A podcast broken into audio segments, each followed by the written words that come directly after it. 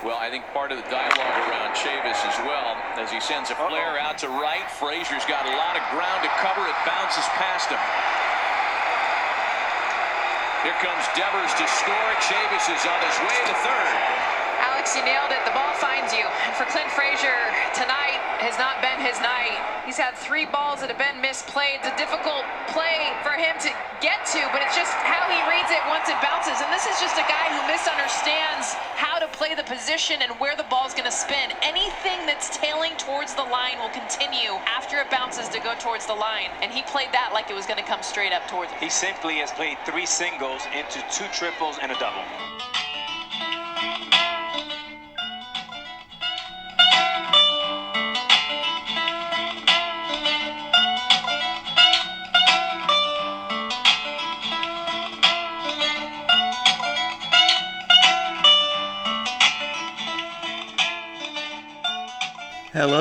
Yankee and Big Blue Nation. Welcome to this installment of the Big Blue Pinstripes podcast. I am Joe Buttgright. I am your host. Got a lot to talk about this week. It was another good week for the Yankees. I want to just make everybody aware that I am recording this on Wednesday night um, after both games against the Blue Jays this week, which we won't talk about in this episode. We'll talk about next week. Uh, the reason I'm doing this is because we found out there was mold in my house, so we actually had to pretty much pack up, take the kids, and ship off to my parents. So I'm a little couple days late in recording, but I still got everything that I need to talk about about last week. The Yankees played uh, six games. They played three games against the Padres, three games against the Red Sox, with one being rained out. Uh, it was supposed to be a seven game week, but got cut short. One of those games against the Red Sox that got postponed will be made up in a uh, split admission doubleheader on August 3rd. So we don't have to worry about that one for a while. And it actually works out because that one we're going to have some of our big guns back, hopefully. Hopefully, we don't lose more by that time. But anyway, uh, thanks for tuning in. I uh, just want to let everybody know um, I had a new series that launched this week on Patreon. Uh, every series now I'm going to be doing a uh, preview for each Yankee series, and I'm also going to be doing it for Giants games. Uh, be doing a preview the the Giants game previews will be a little bit more in depth because uh, there's not as many. Uh, frankly, there's a lot of Yankee games and a lot of Yankee series uh, and a lot of research that needs to go into it a lot more frequently. So it'll be a little bit shorter. Uh, the Giants ones will be a, bit, a little bit longer, but I, I posted the first one uh, leading up into the series they're currently in against the Blue Jays. Uh, so head on over to patreon.com slash big blue pinstripes and check that out. First couple will be free uh, free to the public for everyone to see. And then moving forward, uh, it'll be available to patrons only.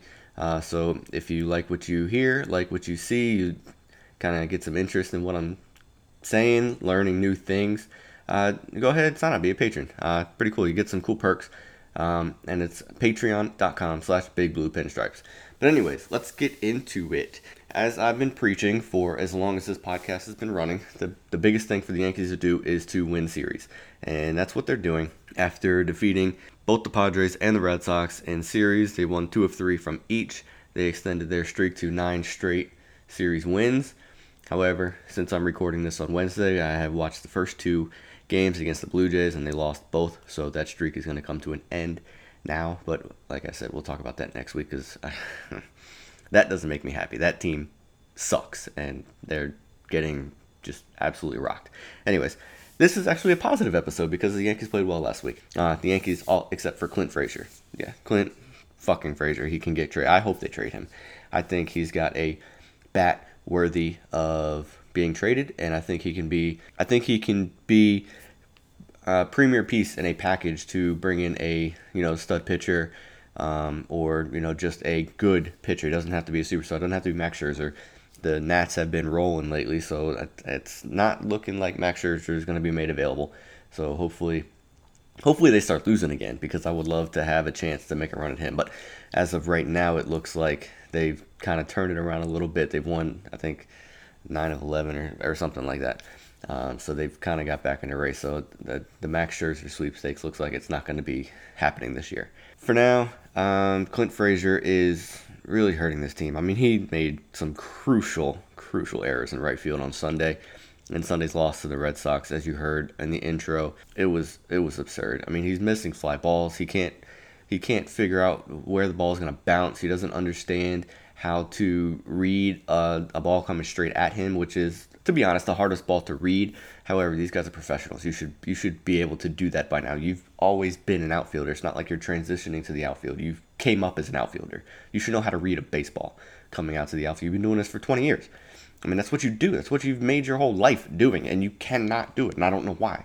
And the fact that there's so many injuries on this team, they keep having to put him in the outfield, and it, it's uh, they've been winning despite him in the outfield all this time, and it finally caught up to them in that game. And we'll we'll see what happens moving forward. The good news is it, it appears Giancarlo Stanton's going to be coming back soon, which those are words that I never thought were going to come out of my mouth because I'm not a Stanton fan, but he's a better outfielder than than Frazier, and frankly, he's a better bat than Frazier, and I think that's going to improve everything.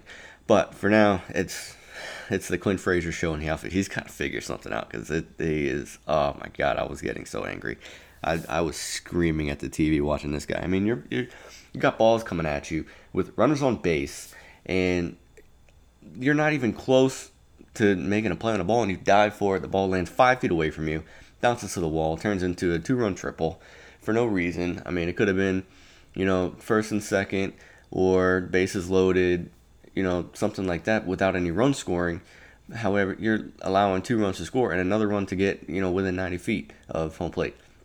What are you doing? Like, it's not like it wasn't really that close. Like, I mean, we can see it. I mean, I guess it's harder when you're on the field. I don't know, but you can see it on TV. The second I saw him leave his feet, I'm like, what the fuck is he doing?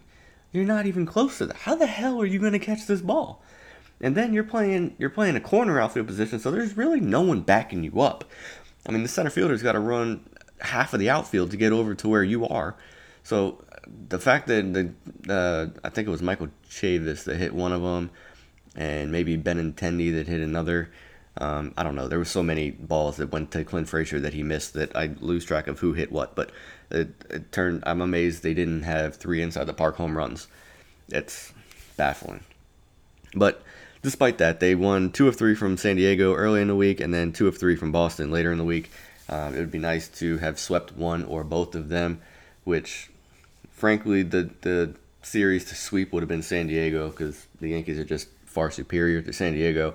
However, they had that one game that just it's, it's baseball. I mean, you're gonna lose games. It's it's you play way too many games to win them all, so it, it's gonna happen. It just sucks that it happens to the bad teams. But I mean, they did what they had to do. Also, on on a positive note, we did get James Paxton back. He came in uh, on Wednesday, got the start, was activated from the IL, got the start, uh, was on a pitch limit, obviously coming back from uh, the injury, but he looked great. He looked as if he never left. They just didn't want to let him pitch too much. Really, is all that it looked like. Uh, he, he threw four innings of no hit baseball, uh, struck out seven, walked two, threw 60 pitches. He ended up winning the game. Um, he was just looking awesome. I mean, his curveball was really sharp, uh, producing a lot of swings and misses. His fastball was up 95 plus, like it was before he got hurt. It just looked like he didn't miss a beat. Looked like the injury was as minor as everyone thought it was. Just took a little bit of time for him to get comfortable, you know, mentally to go 100% and give everything he had, and he obviously got to that point, was comfortable throwing, and he looked he looked like Paxton. You kind of knew when you made that trade that you weren't going to get 200 inning, innings out of him. He's not a 200 innings guy. I think he threw 160 innings last year, which was a career high for him. I mean, he's he's a big guy. He's he's CC a little thinner, and guys like that are going to get hurt. They're just too big to be playing a sport like this. Um, it's not football where these guys are ridiculous, just freak athletes. I mean, these guys are, to be honest, most of them look like everybody else, um, every one of us. But they're just, some of them have been gifted a magical arm or the ability to swing a bat, things like that. So guys that big in this game are going to get hurt. The the big thing is to limit them to minor injuries and no, you know, nothing like what Luis Severino's going through, and he's going to miss God knows how long. Uh, they're thinking he's going to be back hopefully shortly after the All Star break. But for James Paxton, uh, he looked good, and hopefully he's here to stay.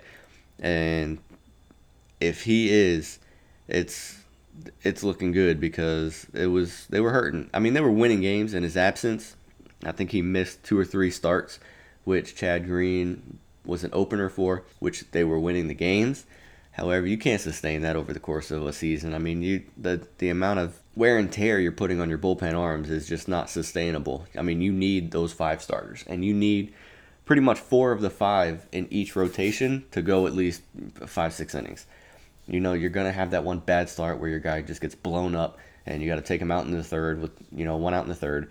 Those are gonna happen. But if you can go through every rotation with at least four guys going five six innings, you'll be all right. The problem is we you know, the last three weeks we've only had four guys starting. So that fifth game was obviously a bullpen game. So then you needed the other four guys to give you that five six innings, and that's uh, that's a lot to ask for. I mean, guys are gonna have bad days. It's, that's just the way it is. I mean, they're gonna if they're healthy, they're gonna start 33 times. You're not gonna throw 33 shutouts. So you're gonna have bad days, and when you have openers going every fifth day, that's uh, that, that's hard to, hard to overcome. So good, good to see him back. Also, coming up this week, this upcoming week, um, on Friday is what we're looking at for Didi Gregorius to make his return. That's exciting. That's really exciting for me because I hate seeing Luke Voit at first base. So in an ideal world, you could see Urshela stay at third. Didi will re- return to shortstop. Gleyber Torres will move back to second. LeMahieu will be the first baseman. Luke Voit can DH until Stanton gets back. When Stanton gets back, who knows what's going to happen? Hopefully, he'll be in right field, and Clint Frazier will not be playing until Judge comes back, and then you got real questions. But for now, we got what I think is the perfect way to offset the return of a of a everyday player and get a defensive liability off the field in Luke Voit, who is not quite as bad as Clint Frazier, but he's pretty bad. Uh, he's he's not good, and We'll talk about it next week because he made some bad, bad plays tonight against Toronto, which really cost them the game. So we'll talk about that next week. But Didi should be coming back soon. Uh, Aaron Judge has been taking indoor batting practice. Uh, hopefully, he's going to be moving outside, taking live batting practice this week. Move to some simulated games, then a rehab stint, and then they're kind of eyeing him to come back in the end of June, which would be awesome. Especially when he had an injury that really had no timetable for return. So if he can get back at any point before the All Star break, that's a huge, huge win in my books. Okay, so I am going to take some time today to talk about Dallas Keuchel a little bit. Um, he is ideally going to be signing probably this week. Everybody was waiting for the first year player draft to begin because if you sign a player who was extended a qualifying offer by his previous his current team at the time, but his previous team now. So the Astros extended him a qualifying offer. He declined it. So with that happening, any team that wanted to sign him would have had to give up a compensatory draft pick, which most teams were not willing to do, especially with the price that he was asking for uh, for his next contract. So that's kind of the reason why he has been available for so long. The combination of you know he's just asking for too much money for his his skill set. I mean, he's not the Cy Young pitcher he was in 2015. He's he's a good pitcher. He's not a top five pitcher in the American League anymore. So he's asking for too much money, and on top of that, teams aren't willing to shell out that much money while also giving up a draft pick. Now that the first year player draft has begun, and I think it's actually completed now. He can be signed with no draft pick, no nothing lost except for whatever money you pay him. And We've already seen Craig Kimbrel sign. Uh, we'll we'll talk about where he went next week, as though though you guys probably already know. Uh, but Craig Kimbrel has signed, uh, so Dallas Keuchel is likely next. On just a little side note, he did say he's willing to shave his beard to join the Yankees, uh, which I think is kind of redundant because if if you've been unemployed for three months and a team comes to you with a contract for say sixteen million dollars I mean, is your beard worth sixteen million dollars? Probably not. So I, I, I think he's gonna shave it. I don't think that's really a question, but it has been a story uh, among you know the Yankee media, which I mean, I guess the media needs something to write about. So, but in the meantime, we're kind of awaiting his decision, and as of right now, it appears that the Yankees and the Braves are the front runners, which if it comes down to the Yankees and the Braves offering them the same amount of money, it'll be interesting to see how much he wants to shave his beard or how much he wants to keep his beard because if they offer him the same amount of money, it's pretty much going to come down to beard or no beard because I mean both teams are in a position to win. I would say the Yankees are m- more set up and constructed to win a World Series than the Braves are right now. Uh, the Braves certainly have the future for it. Uh, the Yankees are more in a World Series or bust right now. So that's a little bit more enticing, as well as you know wearing the pinstripe. Wearing the pinstripes is, is enticing for players. Uh, free agents want to wear the pinstripes. Kids dream of playing for the Yankees. Like that's a that's a real thing. I mean that's not just one person saying something. Like kids dream of playing for the Yankees, just like in football you dream of playing for the Cowboys. Uh, as much as that sucks to say, um, when you're a kid, especially in my generation, when you grew up in the '90s, uh, the Cowboys were the big thing. So, and you know, basketball players want to play for the Lakers. Uh, that's just the way it is. I mean, those are the teams that are worth the most money in their sport, and those are the teams that kids dream of playing for. Players want to play for the Yankees, they just do. So that's a big factor, and the fact that the Yankees are really fucking good is also a big factor. Um, they're missing how many players in their in, in first place in their division, which we we can continuously harp on, but it's it's the truth. And when these guys come back, it's going to be pretty cool to see what what happens. So for Keuchel, I'm I'm I'm, I'm not 100% sure what I want them to do. So this is where I'm at. So the rotation as it's currently constructed is Tanaka, Paxton, Happ, Germán, CC. All right, so you got two righties and three lefties, with Tanaka and Germán being the righties, the others, the other three being the lefties, obviously. Germán is in his first full season starting, so he's pretty much got an innings limit. I'm not sure what that number is, whether it's 150, 125, whatever it is. He's throwing roughly 70 innings now, so he's roughly halfway there, and we're certainly not halfway through the season, so he's gonna miss time. They're gonna his starts are gonna get shorter, further between. Uh, might I don't know transition to a long relief role where he's not pitching as frequently and throwing as many pitches, or they're just gonna you know run them to the wall and then stop. I, I, I don't know what their plan is. They haven't said it, but there is going to be a time when Germán is not pitching, is not pitching every fifth day like he is right now. So in that case, you're down to four starters. Luis Severino is the big question mark. We don't know when he's coming back, how healthy is it, how healthy he is, what he's doing. Um, we know he just started playing catch, so I mean that's a long way from throwing 98. So who knows how long it's going to be before he comes back. Signing Keuchel right now is obviously the smart move. Uh, he's a good pitcher. He's he's going to bring you stability. Um, he's been very very durable in his career. I had some injuries more recently, but uh, over the course of his career, he's been very healthy. So he, he also gives you that. And he, he's got a really good sinking fastball, which should play well in Yankee Stadium, uh, helping him keep the ball on the ground. He, he's kind of been more of a fly ball pitcher over the course of his career, which is a little strange. But I think he can, with the use of that pitch, I think he can change that if he needed to. Houston is a gigantic ballpark, so it kind of played into his hand to let the ball go in the air and just let his defense go to work. In, in the Bronx, I mean, the, the ballpark is a lot smaller. So if he can use that pitch to his advantage, keep the ball down and preferably away, and you know keep the batters keep the ball on the ground, it's it's going to play well, and I think he can be very effective. Kind of like Zach Britton. Zach Britton has the same pitch. Basically, he throws it a little bit harder. Uh, Keuchel doesn't hit 97 anymore, but it's it's effective if used correctly. So I think he could fit well in Yankee Stadium. My only concern is if you take Germán out of the picture, take away Severino at this point, and look at the rotation with Keuchel. You got Tanaka, you got Paxton, Happ, CC, Keuchel. So you got a righty and four lefties. I don't really like that. Um, teams are built to beat left-handed pitchers. That's just kind of what you do. You you want to play well against righties and just beat up on lefties. Obviously, you got the Clayton Kershaws, the Madison Bumgarners that kind of offset that.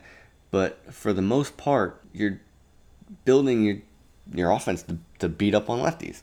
That's what you do. That's why you see right-handed hitters just destroy lefties. That's why lefty lefties in the bullpen are generally left-handed specialists. They come in to face left-handed batters. That's it's that's an issue. Um, obviously, when you're a starter, you're equipped to get both righties and lefties out. I understand that. We all get that, but it does make a difference. And Lefties tend to have higher ERAs than righties do. It's just the nature of the business. And the positive side of it, I guess, is if you're going to see more right-handed hitters in the lineup, it could necessarily take out the the short right field wall. I don't know. A lot of right-handed power hitters can go the other way, so I don't know if that really matters, but that's one way you can look at it. On the other side, I mean, it's just you want to have five healthy pitchers. You want to have five healthy pitchers, and regardless of, of what hand they throw with, if you got five healthy pitchers that can go out there every day and give you, you know, five, six innings, like I said, and you can get your horses to give you seven or eight, you're in good shape. However, I I'm in the position where I would rather sit back and get a pitcher at the trade deadline. Whether it's Max Scherzer or not, there are going to be pitchers available. The problem is the the biggest name outside of Scherzer, who isn't really in the trade rumors because we don't know if the Nats are going to make him available. So really, the biggest name that we know will be available is Madison Bumgarner, another lefty. I like Bumgarner more than I like Keuchel, mainly because of Bumgarner's success in the in the playoffs. He is a playoff machine. He's a World Series. He, he's a one one man juggernaut in the World Series. Uh, he just is. He's been there three times. Like he knows how to win in it. He he starts games, he wins games, he closes games, he ends the series with the ball in his hand. I I want that.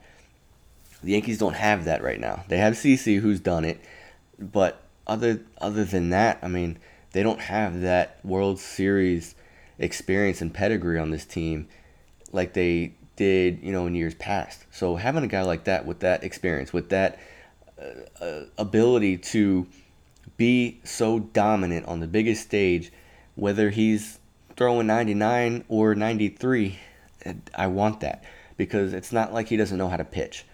He might not be able to, to blow you away like he did three years ago before all these injuries, but he knows how to pitch, and he's pitching pretty well this year. He's not, you know, the, the 240 ERA with, you know, 230 strikeouts, but he's, he's been pretty good, and he's on a bad team, so that also makes it look worse than it really is.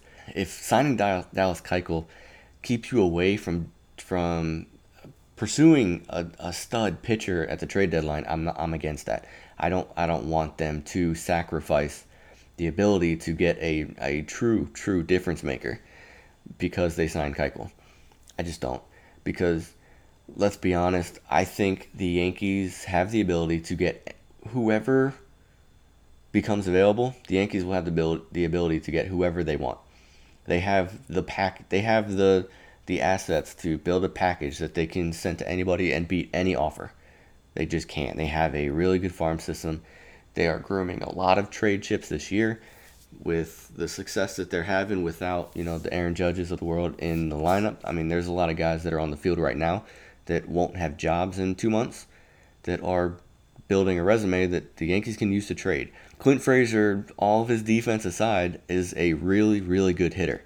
He's a high, I mean, his average is roughly 275 this year, but he's, I mean, he's capable of hitting 300 with more experience and more regular at bats. And he's a 30, he can be a 30 plus home run guy, steal 10, 15 bases. He's he's a good hitter. He's he's a guy that a lot of teams will covet. Domingo Germán is a guy that a lot of teams will covet based on the success he's had this year. He's got a, a limit this year, so he's not going to provide. Teams aren't going to look for him to provide, you know, playoff assistance this year. But usually the teams that are buying aren't going to the playoffs anyway, or, are selling their players aren't going to go to the playoffs anyway. So sending Germán is going to be a good trade chip to bring somebody back that's really, really good. You also got Estevan Florial, the Yankees' number one prospect, who's roughly, I think, right around 40 ish uh, overall prospect in baseball. Very, very good outfielder, five tool guy. Uh, got speed, got power, average, defense, everything. Um, don't want to move him, but the Yankees are so stacked in the outfield. I mean, they got so many outfielders. They got Aaron Hicks, they got Brett Gardner, they got Clint Frazier, they got Cameron Maybin now, who I mean, he's not really a, a steadfast in the, on this team. They got Aaron Judge, they got Giancarlo Stanton, they got Jacoby Ellsbury, wherever the fuck he is, getting hurt somewhere. He hasn't been on the field in three years, but he keeps fucking getting hurt. I don't know how, but they still have him on on the on the payroll. I mean, there's there's so many outfielders. Estevan, a guy like Estevan Florial is expendable. He is. I mean, and and let's be honest. I mean, there's outfielders available every year in free agency. If the Yankees need one, they can get one. I mean, it's outfield is a luxury that the Yankees have plenty of, and if you can move, like the the package that I've been talking about, if you can move Clint Frazier, Domingo Germán, and uh, Estevan Florial, which I don't think you will need all three. I think two would be enough, two of those three, and send them to the Nats for for Max Scherzer. I mean, you're taking a big contract off the book, so the package you send them doesn't have to be excellent. It just has to be very good. So I think the Yankees can get whatever pitcher they want at the trade deadline. So uh, signing Keuchel to me isn't as much of a, a, a, must as a lot of other Yankee fans make it seem to be. It would help, certainly would help, couldn't hurt, and having too many pitchers can't be a bad thing. But when you have pitchers like the Yankees have, who are all veterans, I mean, you got CC, who's this is his last year. He's retiring. He's not going to want to not start. You got Tanaka, who's really the ace right now. Uh, been here for five years, and uh, he's not going to not start. James Paxton is the, the big acquisition you made when you traded for him from Seattle. He's not going to not start. Jay Happ is 36 years old. He sucks, but for some reason the Yankees wanted to give him a bunch of money. Um, he's not going to want to not start. You know, uh, Dallas Keuchel comes in here. He's not going to want to not start. Luis Severino's healthy. He is not going to not start. You, you're going to have too many veteran slash ace personalities that are, are going to clash, and somebody's going to be unhappy unless there just happens to be a certain amount of injuries at each given time that just opens the door to have five at once. It's you can't plan for that. You got to plan for everyone being healthy, and if everyone's healthy, if they sign Keuchel, then you really got six or seven pitchers, and then you really can't get anyone at the trade deadline because you can't make you can't get eight or nine starters. What are you going to do with them? I mean, you can't send them down to the minors. So, what are you going to do? I personally, I, I say hold off on Keuchel, get someone at the trade deadline. But then again, you don't know who's going to be available at the trade deadline, so it's it's interesting. I'm excited to see what they're going to do. I'm I'm really excited. I I have a lot a lot of faith in Brian Cashman. I think he's the best GM in baseball. I think he's very, very underrated and underappreciated for what he does. Um, obviously, he's one of the biggest general managing names across the game, but I, I think a lot of people don't respect him as much as they should because he has so much money to to use at his disposal, and he can get free agents that other teams can't get, and entice players with big contracts that other teams can't do.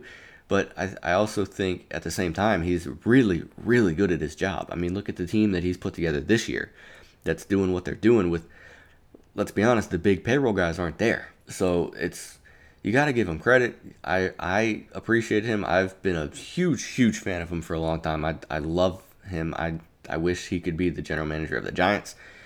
I, I don't know how much he knows about football, but if if he doesn't stick to baseball, stick with what you're good at, and and he's excellent. So I, I trust him. I I have faith in him. I well I, I didn't like the J Happ signing, but that, that it is what it is. I mean he if you're gonna give any kudos to J Happ, it's how he performed in his whatever it was two month or six week interview down the stretch last season where he was phenomenal. I mean he was phenomenal for the Yankees last year. He really was, and I didn't think that that was possible because he was never that good in 12 years as a pro. I don't know how long he's been in the big leagues. I think like 2007 ish. So like 12 or 13 years, he's been mediocre. And then the Yankees traded for him, and he was phenomenal down the stretch in a, a pennant race or a uh, division race, trying to get the team to you know to the World Series to win a pennant, and he was phenomenal. So that interview, that six week, six to eight week interview, was excellent. He he crushed it and the Yankees rewarded him for it. So, what are you going to do? But outside of that, I mean, Cashman really hasn't made a bad move. I mean, how however he finagled St. Louis to giving him Luke Voit, I never understand. And getting Gio Urshela from Toronto, and you know signing Maybin, who has been very contributive to this team, if that's a word. It's it's impressive what he's doing. Getting Paxton, I, I wasn't huge on that just because of his injury history. I obviously like him as a pitcher. He's excellent as a pitcher when he's healthy. He's you know one of the best lefties in Major League Baseball. But the injury concern scared me. However, I I can't knock him. I mean he's he's good. I mean like I said, you don't plan for injuries. You know, certain guys have injury history, but you don't plan for that. I mean, you go and get the best players. You go and get the players who you think can help your team win when they're on the field. And when he's on the field, he's he's going to help you win. He's very, very good at what he does. So you can't knock him for that. Like I said, I have faith in him. I trust him. I'm really, really interested to see what happens over these next couple days in the Dallas Keuchel sweepstakes. Uh, we'll see. We'll see where he goes. Um, we'll see if the beard really plays a part because a lot of people want to think that it does.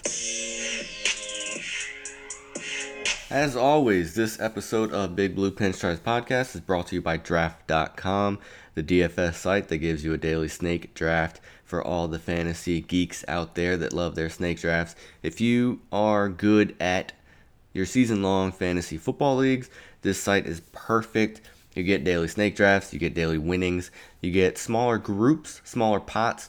However, it's easier to win and it's more fun. You get the draft every day. You get a different team than everybody in your group, which is a lot better than those other sites where you have a salary cap and you're picking play, players based on value and cost. And frankly, a lot of people have the same team. So even if you do win, you're splitting with 55 other people. So it's not as exciting. This, however, every draft.com, everybody has a different team smaller pots. You get to draft a new team every day, and I got to tell you, it's a blast. I, I do it every single day, and I do multiple, multiple lineups every day. If I'm bored, got a little itch to you know play some fantasy sports, get on there, sign up for a draft.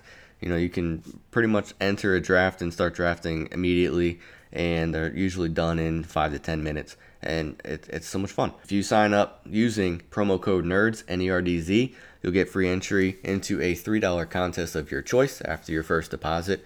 So head on over to draft.com, sign up using promo code NERDS, N E R D Z, and draft your team today. All right, so before we get into the studs of the week, uh, got a little wanted to talk a little bit of Giants uh, for a minute. Uh, don't have a whole lot. OTAs just began. Um, not much going on on the field other than just basically players getting to know each other, getting comfortable, getting uh, building that chemistry, especially you know quarterbacks, receivers, uh, linemen, uh, defensive backs, uh, just everybody building chemistry, learning to play together as a team, and frankly learning learning a playbook for most of the players that are new. Other than that, it's not a whole lot, and it's not much to report about. But one thing I did want to mention uh, the most tantalizing figure in New York right now is Daniel Jones. And he, by all accounts, has looked phenomenal at OTAs. Uh, looks like he's basically going to be the best quarterback in this year's draft, which uh, basically what I'm watching, what I'm seeing, what I'm reading, uh, the, the clips that are posted. Obviously, the, they're posting highlights, but not always. They are posting some lowlights. Uh, they are showing the picks, the, the fumbles, you know, the bad plays.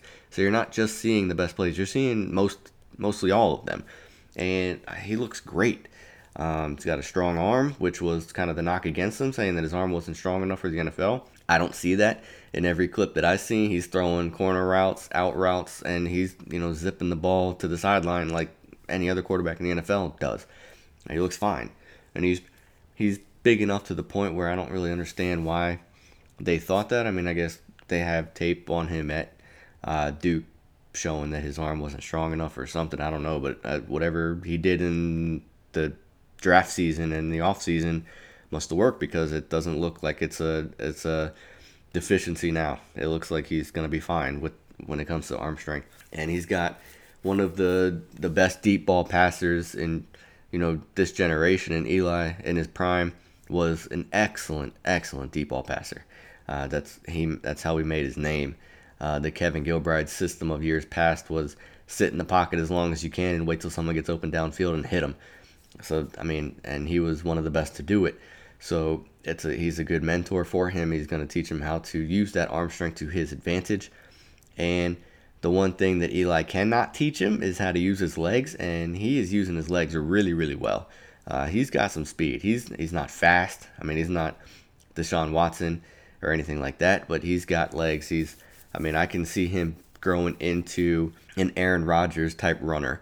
Um, don't mistake me for saying he's got Aaron Rodgers' arm uh, attached to his shoulder, but I, I can see him being an Aaron Rodgers type runner. Which, if if that's the case, if he comes into you know his prime with legs like that, the ability to move around in the pocket as well as get out of the pocket and and ideally make throws on the run. The Yankees made the, or excuse me, the Giants made the right choice. Uh, he's if if that's the case, they made the right choice. He's going to be good, and I still think he's going to be good either way. I think the more I'm watching, the more I'm reading, the more I listen to him in interviews. I really really like him. I I'm I'm still not so sure they needed to pick him at six, but the quarterback position is the most important position in all of professional sports. So if you have the opportunity to get your guy, the guy that you think is going to be the guy that wins you Super Bowls, or as Saquon Barkley stated in, in an interview, win two Super Bowls, you, you go get him. And the more, like I said, the more I'm reading, the more I'm seeing, I'm I'm less angry about that pick and, and happy they got him because I think he's going to be pretty good. He might not be the best player in the league at any point, but I think he's going to be the best quarterback to come out of this class, which would be a big deal. If that's the case, that's that's that that's a win for the Giants. If they get the best quarterback in the class, that's a win, regardless of who you think they could have gotten at six, who you think would have made it to 17, or if they could have traded up to 13 or 14 and got him, it doesn't matter. If you hit on the quarterback position, you are going to be fine. The rest of the draft does not matter. And as of right now, we are on episode seven. I have turned the tables. I believe in Daniel Jones. I think he's the guy. I think he's going to win two Super Bowls, and I think he is going to basically put Dave Gettleman on a pedestal that he believes he's already on. I think that that player is going, going to attach to Dave Gettleman and provide him a legacy that he so strongly covets. I think he is going to be the Eli Manning to Ernie Accorsi. He is. I, I think he's going to be really good. And I'm loving everything I see. So I I just wanted to mention that. Other than that, there's not a whole lot going on at, at OTAs. Um, it's just it's just not that exciting. I mean, it's exciting to have football back, but you you know you get up for the first or second OTA, and then beyond that, it's like all right, this is boring. Let's move on. Let's let's get to training camp. Let's get to hard knocks that I've never seen, but the Giants may be involved in, and let's get to preseason. While there's still four preseason games because by the sound of it in a couple years there's going to be two. Um, everything that i'm reading and hearing says that in uh, 2021 i guess revision to the cba when the previous cba expires and they have to agree on a new one that there's going to be a strong strong push to uh, extend the season to 18 games and cut the preseason from 4 to 2 which would provide the NFL with more money. Let's make the rich richer. How about it? Because that doesn't happen anywhere else.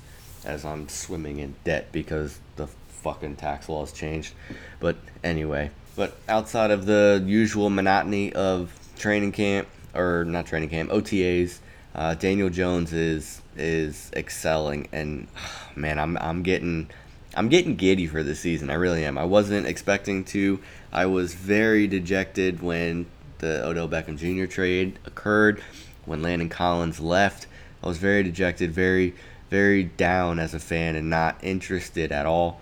I'm interested again. I am giddy. I cannot wait to watch Daniel Jones. And this is coming from probably one of the biggest Eli Manning supporters you will ever meet. I'm, I'm not sure there's more than three people on this planet that believe and love Eli Manning more than I do. I've said this before. My son's middle name is Eli. That's my guy. I love Eli Manning. He's the greatest quarterback the Giants have ever had. I think, in my opinion, he is a first ballot, no doubt Hall of Famer based on what he has done in in those two magical playoff runs. Um, one playoff run doesn't make you a Hall of Famer. Doing it twice, I think, makes you a Hall of Famer. It just does. I mean, you look at guys that are in the Hall of Fame, and I have a lot of family and friends that are Jets fans, and they live and die by Joe Namath. If you look at Joe Namath's numbers, he was not good. He just wasn't. I mean, he has more picks than touchdowns. If you want to talk shit about someone that throws picks, Eli has more touchdowns than picks. I mean, he had two or three bad interception seasons where it kind of bloated those numbers up to make it look worse than it is. And if you actually went through, if you can make a, a video just showing every pick that he's he, that he's thrown, a lot of those picks were not his fault. And I know you can say that about a lot of people, but I'm not talking about not his fault as in it was a, a good a good throw that the defender just cut in front of. No, I'm talking about hit the receiver in the hands and bounced up in the air and was intercepted. Not necessarily being batted down by the lineman because I think that's that's a quarterbacking issue. When it's when it hits the receiver in the hands, bounces up in the air, and then it's just a free for all. And I, I swear to God, every time every time an Eli Manning thrown ball gets batted into the air, it's picked. It doesn't matter. Whenever the opposing team against the Giants ball gets batted in the air, it is never picked. So I don't I don't know if his his ball just doesn't bounce the right way. I don't know, but every single time he hits a receiver in the hands, it bounces up in the air, it's picked, and that happened a lot. So you can say what you want about the numbers. His numbers are better than some current Hall of Famers, and he's he's he's a Hall of Famer in my book. He just is. I mean, he's he's good. He brought a, a franchise from nothing to being a perennial Super Bowl contender for virtually a 10 year window. There's no there's no denying that they're not a Super Bowl contender now, but in his in his run between 2006 and 2000 say 14, I mean they were Super Bowl contenders every year. They just were. They went into the season with Super Bowl aspirations and they got there twice and they won both times and they beat in my opinion, they beat the best team to ever step on a football field in the 2007 Patriots. That team is the best team to ever play football. They just are. They I don't care about the 72 Dolphins that actually finished undefeated. The 2007 Patriots the best team to ever step on the field, and Eli beat them. And you can say what you want about the defense, which is everybody's argument, but that defense in both of those Super Bowl years were not good. They had really, really good games in the Super Bowl, but over the course of that season and even in the playoff runs leading up to the Super Bowl, they were average, below average. In 2011, they were terrible. Uh, they were, I think, 27th in the league in 2011. So he was winning those games despite the defense. So that argument is tired, and don't even bring it up to me because I will just destroy you with facts about the mediocre defenses. They just had a good game plan against Tom Brady because they had good defensive lines, but the the the back half of the, the both of those defenses sucked. They just sucked. So I don't I don't care what anybody says. Eli won those Super Bowls. You can say what you want about the helmet catch. That that was a lucky catch. Okay, he got out of the sack. All right, and it wasn't you know a lineman pushing him out. I mean, I don't know if it was David Diehl, Chris Snee, that they weren't they were 15 yards away from the pile. They they were just standing there watching. So he got out of the would be sack and saw a guy to throw it to. The fact that he caught it on his helmet isn't his fault. I mean, the throw hit him in the hands. He just couldn't catch it out in front of him. That was not Eli's fault. And then the throw to Mario Manningham is one of the best throws in Super Bowl history. And that throw was absolutely perfect. If you put a dime on the 40 yard line, Eli hit that dime from the goal line, which I, that was amazing. That was amazing. Mario Manningham had to catch that ball. He, had, he didn't have a choice. If he would have dropped that ball, he would go down in infamy as, as ruining one of the best throws in Super Bowl history. So he had to catch it, and he did. So everyone says, "Great catch, great catch." Okay, it was a better fucking throw. I don't I don't care what you think. That was a phenomenal throw, and both of those plays led them to Super Bowls. That let's be honest, the defense did what the defense does, but the, the Giants had to go down the field and score touchdowns on both of those in both of those Super Bowls to win the game, and he did it both times. So he's a Hall of Famer. As I get further and further into my Eli Manning tangent, I think Daniel Jones is going to be just as good. I really do. He might even be he might even be a better regular season quarterback, which would lead to more playoff opportunities. And if he's anything close to what Eli Manning is in the playoffs, oh man, we're in good shape. Oh, we're in good shape. Uh, obviously, they got some building to do around him, but I really like the construction of the line now. I really like the construction of the secondary, well, I like the I like the cornerbacks. Safeties are meh. If they would have kept Landon Collins, I'd feel a lot different. But I really like the cornerbacks that they're they're putting out there with Sam Beal, DeAndre Baker, um, in addition to, to Jack Rabbit, who is meh. But if you put if you put Jack Rabbit on a team where he doesn't have to be the guy, I think he can be good. When you put him on a team and expect him to be the number one, you're going to be strongly disappointed because he's not a number one. He's just not that good.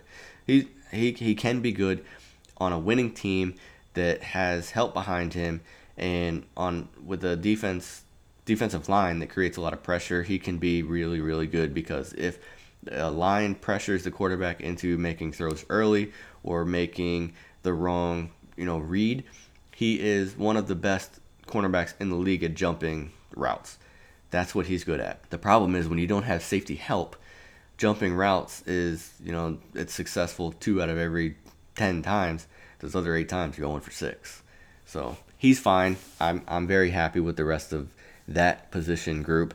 And obviously, you got Saquon Barkley, who, if, if they can figure out a way to keep him here, and if Daniel Jones hits like I think he's going to, that's gonna that's gonna lure Saquon Barkley to sign that extension, to sign a new contract, hopefully twice, stay here forever, retire, break every record, go to the Hall of Fame with two Super Bowl rings, and go down in history as hopefully the best running back to ever play the game because he has that ability.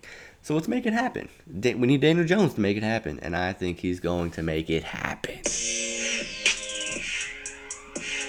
All right, and as we approach the end of this installment of the Big Blue Pinstripes podcast, we get to our favorite segment, the BBP studs of the week. The last couple weeks, uh, I've had three studs to give game balls to, mostly offensive players with a pitcher sprinkled in here and there. This one is going to be a little bit different. I'm going to be giving out, you can call it what you want. I'm either going to be giving out one ball to a unit, or I can give out four balls to uh, four different guys, but they're basically getting them together.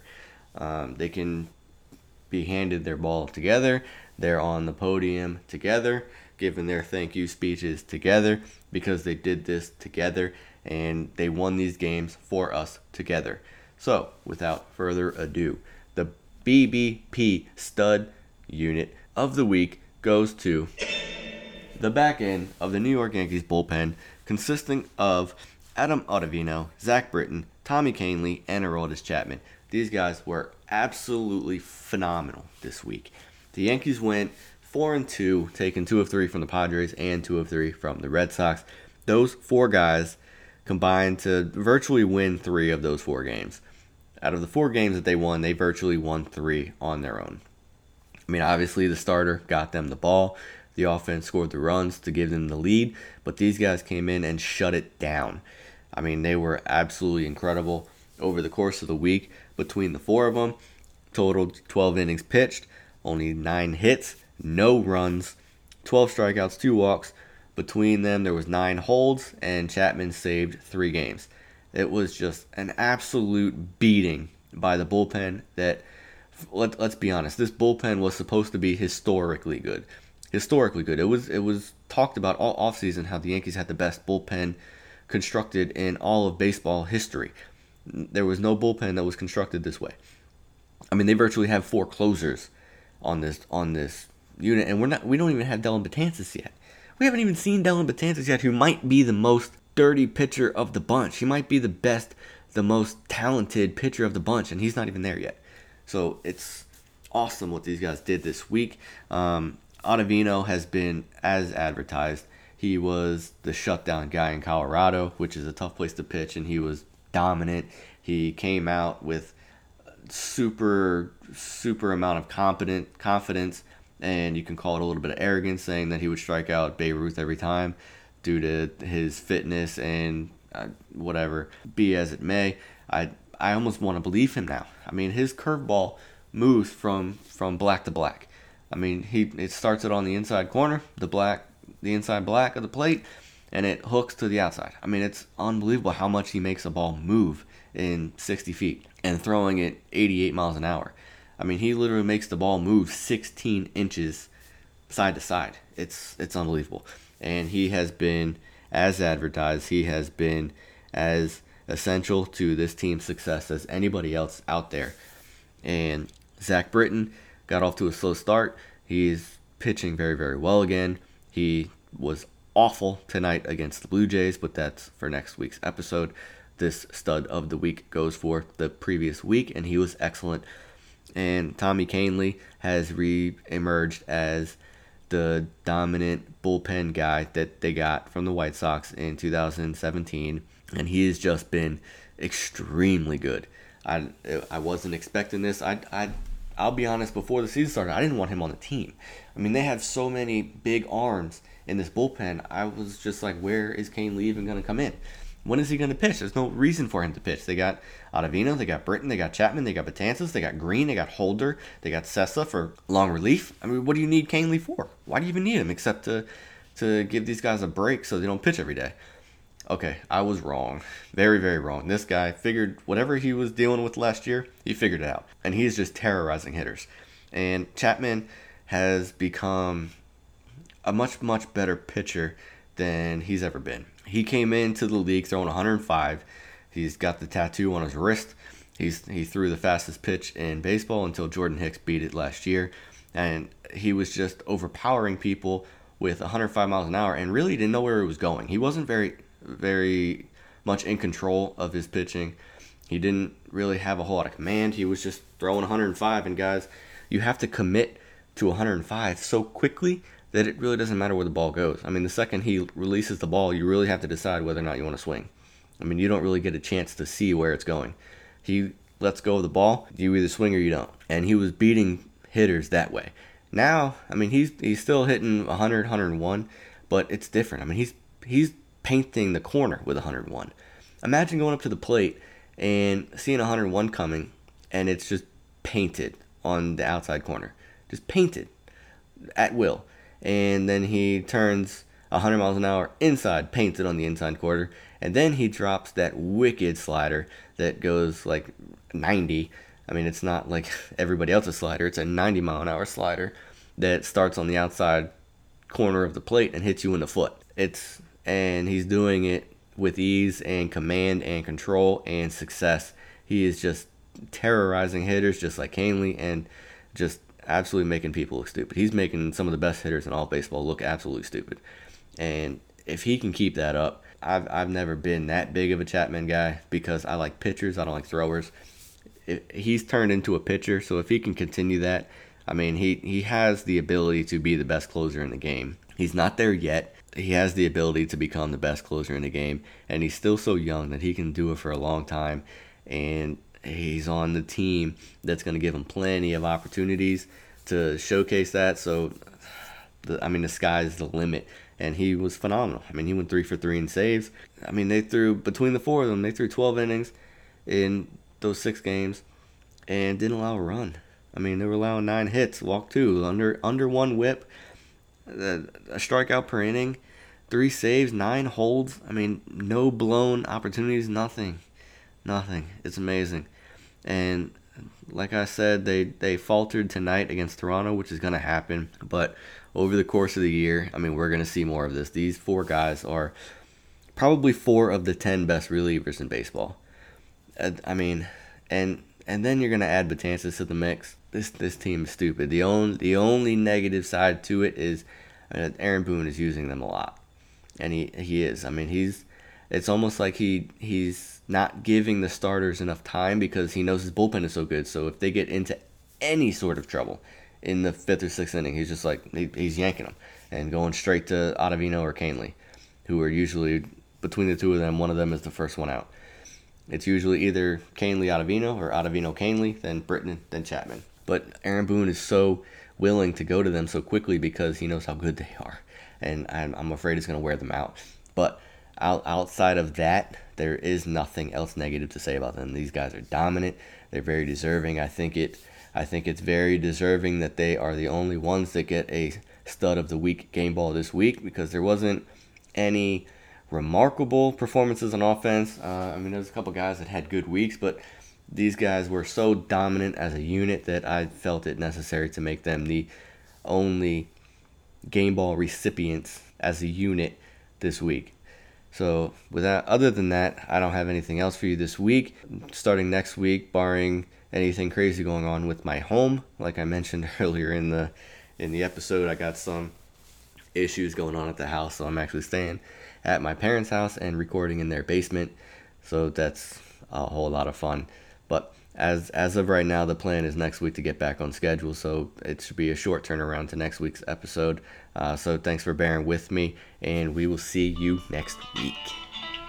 As always, this episode of Big Blue Pinstripes Podcast brought to you by Draft.com, the daily fantasy sports app that gives you the ability to snake draft your teams every day. It's a lot of fun. I play it consistently. If you love snake drafting, if you dominate your season long fantasy football leagues, the site is perfect. So head on over to Draft.com, use promo code NERDS, N E R D Z, when you sign up.